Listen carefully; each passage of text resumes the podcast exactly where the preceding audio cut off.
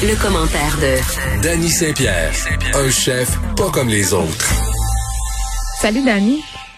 Salut. Hey, on n'a pas fait long feu avant de reparler du magasin L'Abbé. On le sait, là, L'Abbé, euh, qui sont euh, dans une espèce d'imbroglio euh, avec le paiement de leur loyer. il se passe toutes sortes d'affaires là, pour eux. On en a parlé plusieurs fois. Et là, L'Abbé ordonne de payer la moitié de son loyer en Ontario. Tout à fait. Un bras de fer qui ne finit pas de nous garder aux aguets. La justice ontarienne ordonne à l'Abbé de payer 50% de son loyer. Donc, on parle d'un montant de près 150, 160 000 dollars au Hillcrest Mall en Ontario. Euh, donc, faut que tu en vendes des couvertes pour payer ça. Pardon? J'ai dit, faut que tu en vendes des couvertes pour payer ça. Ah, des couvertes, des bobettes et du shampoing, puis euh, alouette. Donc, euh, cette, cette décision-là euh, ravit les gens au Québec aujourd'hui qui ont des litiges avec la baie, puisque c'est le même principe d'opération. Donc, la baie allègue de, puisque la pandémie est en cours, qu'il n'y a pas euh, de, de, lieu de première classe, de première catégorie de location. Mhm. Donc, les clients n'ont pas le, le, lieu exceptionnel pour faire leurs courses. Donc, ils ne veulent pas payer leur loyer. Donc, ça, ça rassure les propriétaires euh, en place, comme Nord, Oxford, mhm. Dorval Propriety euh, Corporation, de recevoir au moins 50% de leur loyer parce que c'est pas parce que tu peux pas, euh, t'es pas content de ta condition, tu dois pas payer. Non, puis euh, euh, les propriétaires dont tu parles, là, ils devaient faire entendre leurs arguments aujourd'hui au palais de justice de Montréal. puis tu sais, quand même, la position de l'abbé jusqu'à maintenant, là, je pense qu'il faut clarifier parce que c'est compliqué. Là, l'abbé dit on est en droit de retenir les loyers parce que les centres commerciaux ne sont plus de première classe, alors que dans leur beau, on mentionne cette exigence en fait, on se sert de ça pour justifier le prix qui est élevé. Là, tu nous as parlé euh, de plus de 100 000 dollars pour un bail. Euh, c'est clair que quand tu paies ce montant-là, quand tu es une grande chaîne, tu t'attends à un certain rendement. Et là, ce que HBC réplique, c'est que ce rendement-là, il n'est plus au rendez-vous. Donc, à cause de ça, on retient une partie du loyer.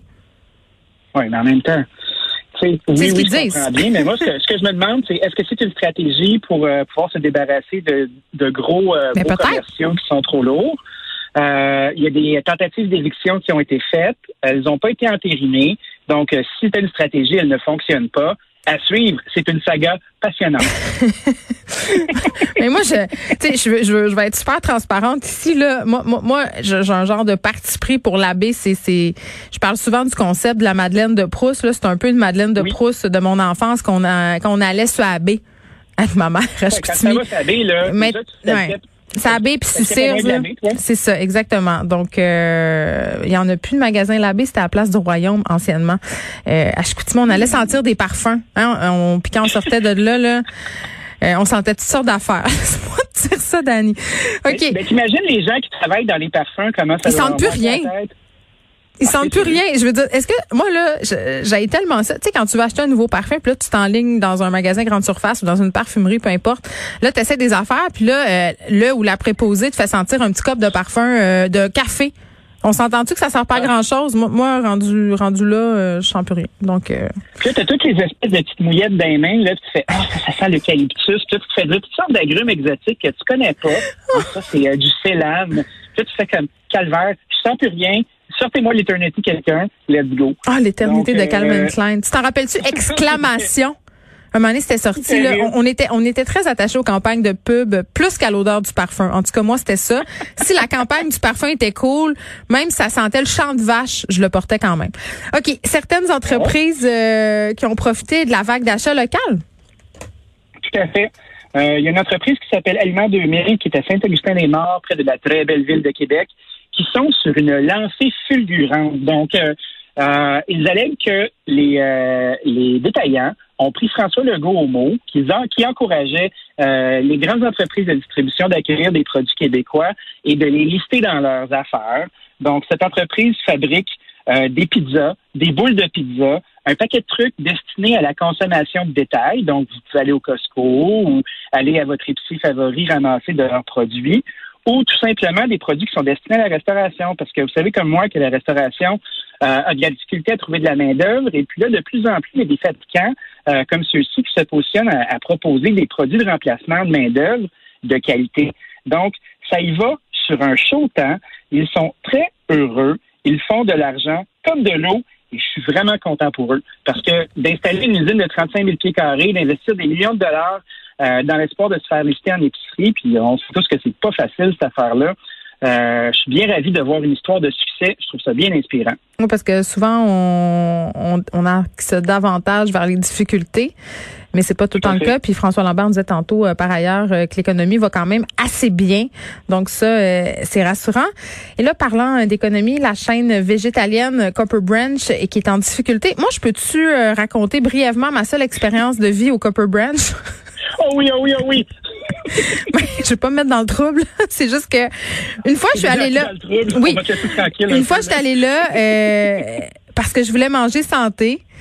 Puis je pense que c'est vraiment, tu sais, moi dans ma tête végétalien là, c'est parfait. Je me dis ça va être extraordinaire. Et j'arrive là, puis en tout cas, j'ai choisi une espèce de bol euh, qui m'ont sacré de sortes d'affaires là-dedans. Ça m'a coûté, je pense, c'est quelque chose comme 30 pièces. Là, ça avait plus aucun sens. Ça coûtait pas grand-chose.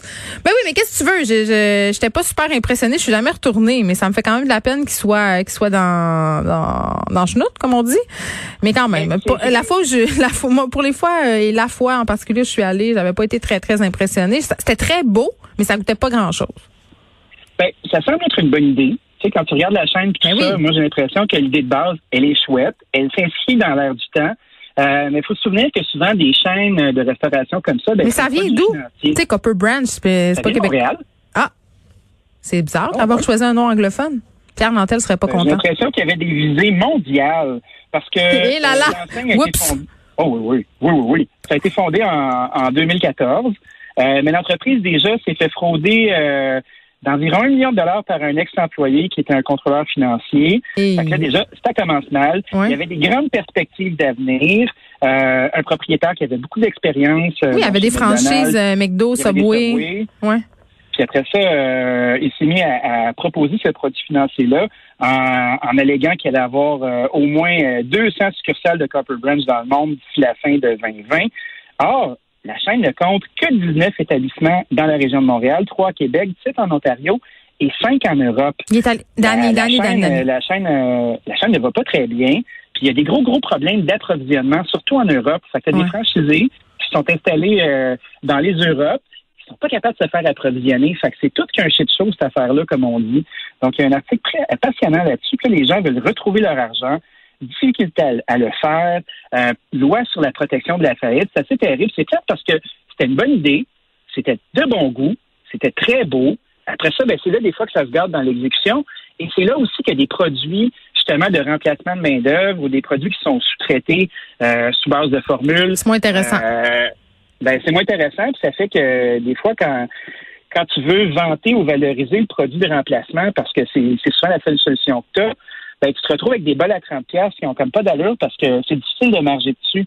mais moi, ça me, euh, on en a parlé souvent, toi et moi, là, ça me dérange pas de payer euh, quand c'est très bon puis c'est de la qualité, mais quand c'est juste semi, tu sais, ce prix-là est comme injustifié. Moi, c'est ça qui m'avait déçu. Puis en même temps, euh, tu l'as souligné, là, il y a eu une certaine déconfiture, une fraude économique, mais euh, bon, on peut aller lire quand même euh, cet article-là que tu as qualifié de passionnant, qui est écrit par Maria Fournier, euh, une journaliste de la presse. Mais je fais appel. C'est toujours une bonne oreille à terre. Hein? Cette journaliste trouve toujours de belles choses. Ben c'est ça, mais moi je veux te parler de, parce que tu es restaurateur dans vie, là, puis tantôt tu as dit quelque chose qui m'a fait un peu tiquer. Tu as dit, bon, il y a quand même beaucoup de succursales à Montréal. Je pense que c'est 19 dans la région de Montréal, là, si je me souviens bien ce que tu as dit. Il y en a trois à Québec. Tu sais, pour une chaîne qui est aussi jeune, est-ce qu'on on a, pris les bouchées trop grosses. Tu sais, parce que toi, tu en as ouvert des restos, tu sais, à un moment donné, euh, c'était peut-être trop vite. Ben moi, je pense que souvent, quand on, on, essaye de recruter des propriétaires de franchise, on leur vend un système, puis on s'attend pas nécessairement à ce qu'il y ait de l'expérience. C'est souvent de l'expérience en gestion, mais ce qu'on recherche, c'est des utilités. Or, opérer un restaurant, ça demande un talent qui est réel. Même si un franchisé, je pensais que ça venait quasiment qu'un guide d'instruction euh, avec des recettes puis tout le kit. Ah, ben il y en a un, mais il y a beaucoup d'intangibles dans la restauration. Tu sais, c'est pas juste de faire comme bon, ben euh, je vais fabriquer quelque chose puis je vais le vendre à tel prix puis d'attitude. c'est, c'est comme rentrer dans un gros tunnel de papier sablé pour paraphraser Martin Picard. Tu sais, la restauration quand tu l'as fait puis elle est dégarnie euh, d'un élément très spécial qui s'appelle l'âme là. Ça, tu peux l'avoir dans une franchise. Quand tu as un bon franchisé, là, ça paraît. Moi, je me souviens du monsieur qui a le Saint-Hubert à Sherbrooke, là, qui était là à accueillir le monde en patin à roulette dans la maison, puis qui mettait le party dans sa place. Ouais. Puis c'était un Saint-Hubert bien standard, mais c'est quoi? Il était investi. Il y avait quelque chose de le fun. Puis quand tu essaies d'aller trop vite, tu ramasses n'importe qui qui a un compte de banque, ben ça risque de mal aller. Puis ça risque d'être difficile d'installer une culture d'entreprise et d'avoir une pérennité. Fait que c'est peut-être ça qu'on est en train de vivre. Puis encore une fois, moi, j'allègue rien, mais je fais juste supposer, en tant que restaurateur expérimenté, que c'est pas si facile que ça de mettre un, un kidam qu'on ramasse avec un peu d'argent, qu'on dit, tiens, ça c'est ton restaurant, range-toi. Ça risque d'être tough. Bon, euh, il y a quand même toute une histoire de diffamation là, derrière ça. Là, tantôt, euh, on se parlait euh, de supposer fraude. bon, moult rebondissements dans cette histoire de Copper Branch. Vous irez lire ça dans la presse. Dany Saint-Pierre, on se reparle demain? À demain. Merci.